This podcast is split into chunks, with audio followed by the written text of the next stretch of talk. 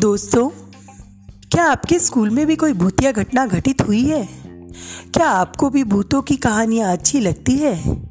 क्या आप भी रियल लाइफ में हॉरर स्टोरी पढ़ने के शौकीन हैं? अगर हाँ तो आज मैं आप लोगों के लिए हमारे स्कूल की एक भूतिया घटना बताने वाली हूँ। इस कहानी हमारा भूतिया स्कूल में और मेरे दोस्त हमारे स्कूल के भूतिया कमरे में जाते हैं और फिर वहाँ जो होता है हम उसे आज तक नहीं भुला पाए हैं। तो मैं आपके साथ अपने स्कूल की एक भूतिया स्टोरी शेयर कर रही हूँ और स्वागत करती हूँ सभी साथियों का अपने पॉडकास्ट चैनल में। तो हमारी कहानी इस प्रकार है।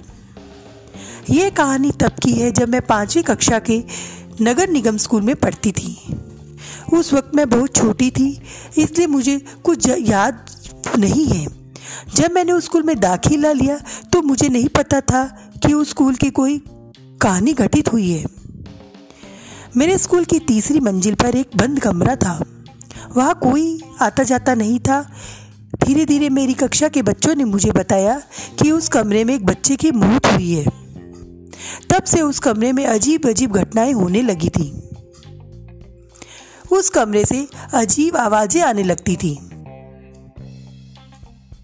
और तो और उस कमरे में जाने से एक बच्चे की मौत हो गई थी।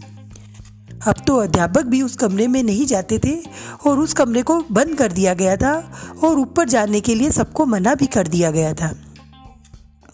बच्चे उस कमरे तो क्या उस मंजिल पर भी नहीं जाते थे। यह सब सुनकर तो मुझे भी डर लगने लगा था। और उसी साल आदित्य और रोहतास नाम के दो लड़कों ने हमारे स्कूल में दाखिला लिया था। धीरे धीरे मेरी उनसे दोस्ती हो गई थी। कुछ दिनों बाद मैंने उन्हें उस कमरे के बारे में बताया। तो वे मेरी बात का मज़ाक बनाने लगे और मुझसे कहने लगे ऐसा रियल लाइफ में कुछ भी घटित नहीं होता है। और मैंने उनको बहुत मना किया फिर भी नहीं माने और ऊपर वाले कमरे में जाने लगे। अंदर से तो उन्हें भी डर लग रहा था पर हिम्मत बहुत थी उनमें और वे ऊपर की ओर तर, तरफ़ चले गए। लेकिन थोड़ी ही देर में वहाँ से दौड़ते हुए वापस आ जाते हैं। रोहतास का घर उस स्कूल के पास से ही था, इसलिए मैं और आदित्य उसके घर जाते जाते रहते थे। एक दिन जब मैं और आदित्य रोहतास के घर से वापस आ रहे थे तो हमने क्या देखा कि स्कूल के सभी कमरों की लाइट बंद थी, पर उस कमरे की लाइट जल रही थी। हम डर गए और वहाँ से भाग निकले। फिर अगले दिन हमारा स्कूल जाने का मन नहीं किया, पर क्या करें? हमारे पेरेंट्स ने हमें स्कूल छोड़ दिया। हम दोनों डर कर स्कूल जाते थे और हमने जो कल रात देखा था, वे कक्षा के बच्चों तो बताया तो वे सब डर गए। उस दिन हमारी दोस्ती गोलू से हो गई, वह भी भूतों से बहुत डरता था। इसलिए रोहतास और आदित्य मन गढ़त कहानियाँ सुनाकर उसे डराते रहते थे। यह सिलसिला कुछ दिनों तक यूँ ही चलता रहा। फिर एक दिन हमने उस कमरे में किसी के रोने की आवाज़ सुनी। हमारी हिम्मत तो नहीं हो रही थी कि हम उस कमरे में जाकर देखें।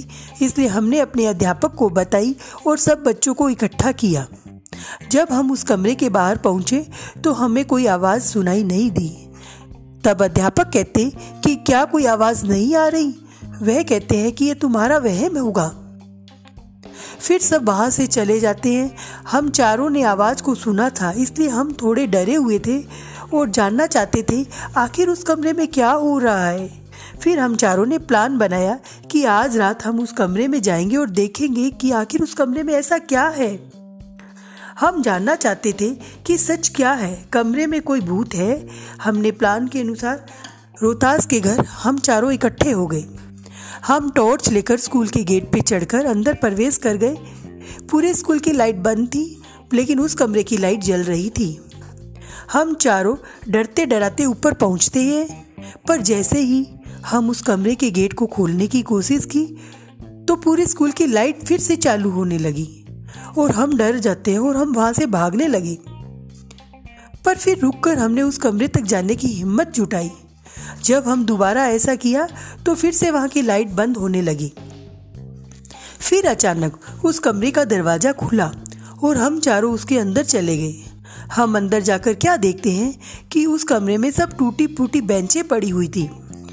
वहाँ उस कमरे की लाइट बंद हो चुकी थी, इसलिए हम अपनी टोर्च जलाई और हम जैसे ही वहाँ की एक बेंच पर बैठे तो अचानक दरवाज़ा बंद हो गया। हमारी डर से चीख निकल गई। हम बहुत डर गए। हमने उस कमरे का दरवाज़ा खोलने की बहुत कोशिश की। फिर अचानक उस कमरे में बचाओ बचाओ की आवाज़ें आने लगी। हम सब चीखते हुए दरवाजे की खोलने की कोशिश में जुट गए। पर वह नहीं खुला और हम डर गए। कुछ देर बाद आवाज़ें आना भी बंद हो गई और कमरे की लाइट वापस जल उठी। तब हमारी जान में जान आई। और तभी अचानक दरवाज़ा खुलने की आवाज़ आती है और वहाँ एक गार्ड आ जाता है, जिसको हमने उससे पहले कभी नहीं देखा था। और हम वहाँ से भागते भागते अपने घर की ओर चले जाते हैं। उस दिन तो हमारे साथ हुआ, उसे किसी को भी नहीं बताया। फिर हम कुछ दिनों तक स्कूल भी नहीं गए। लेकिन दोस्तों, कुछ दिनों बाद हमारी परीक्षा आ गई। अब हमें परीक्षा पास करके दूसरे स्कूल में दाखिला भी ले लिया। उसके बाद हम कभी भी उस कमरे की तरफ़ नहीं गए। आज तक हम उस कमरे में जाने से डरते हैं। हालाँकि अब तो बात उस कमरे की लाइट भी नहीं जली। उस दिन के बाद वह गार्ड भी दिखाई नहीं दिया। ये भी हमारे बचपन की एक डरावनी कहानी। तो दोस्तों, कैसी लगी हमारे बचपन की डरावनी भूतिया कहानी? अगर आप ऐसी कहानियाँ, भूतिया स्कूल की डरावनी कहानियाँ सुनना चाहते हैं तो जुड़े रहे दीदी अवंतिका के साथ। फिर से मिलते हैं नेक्स्ट एपिसोड में।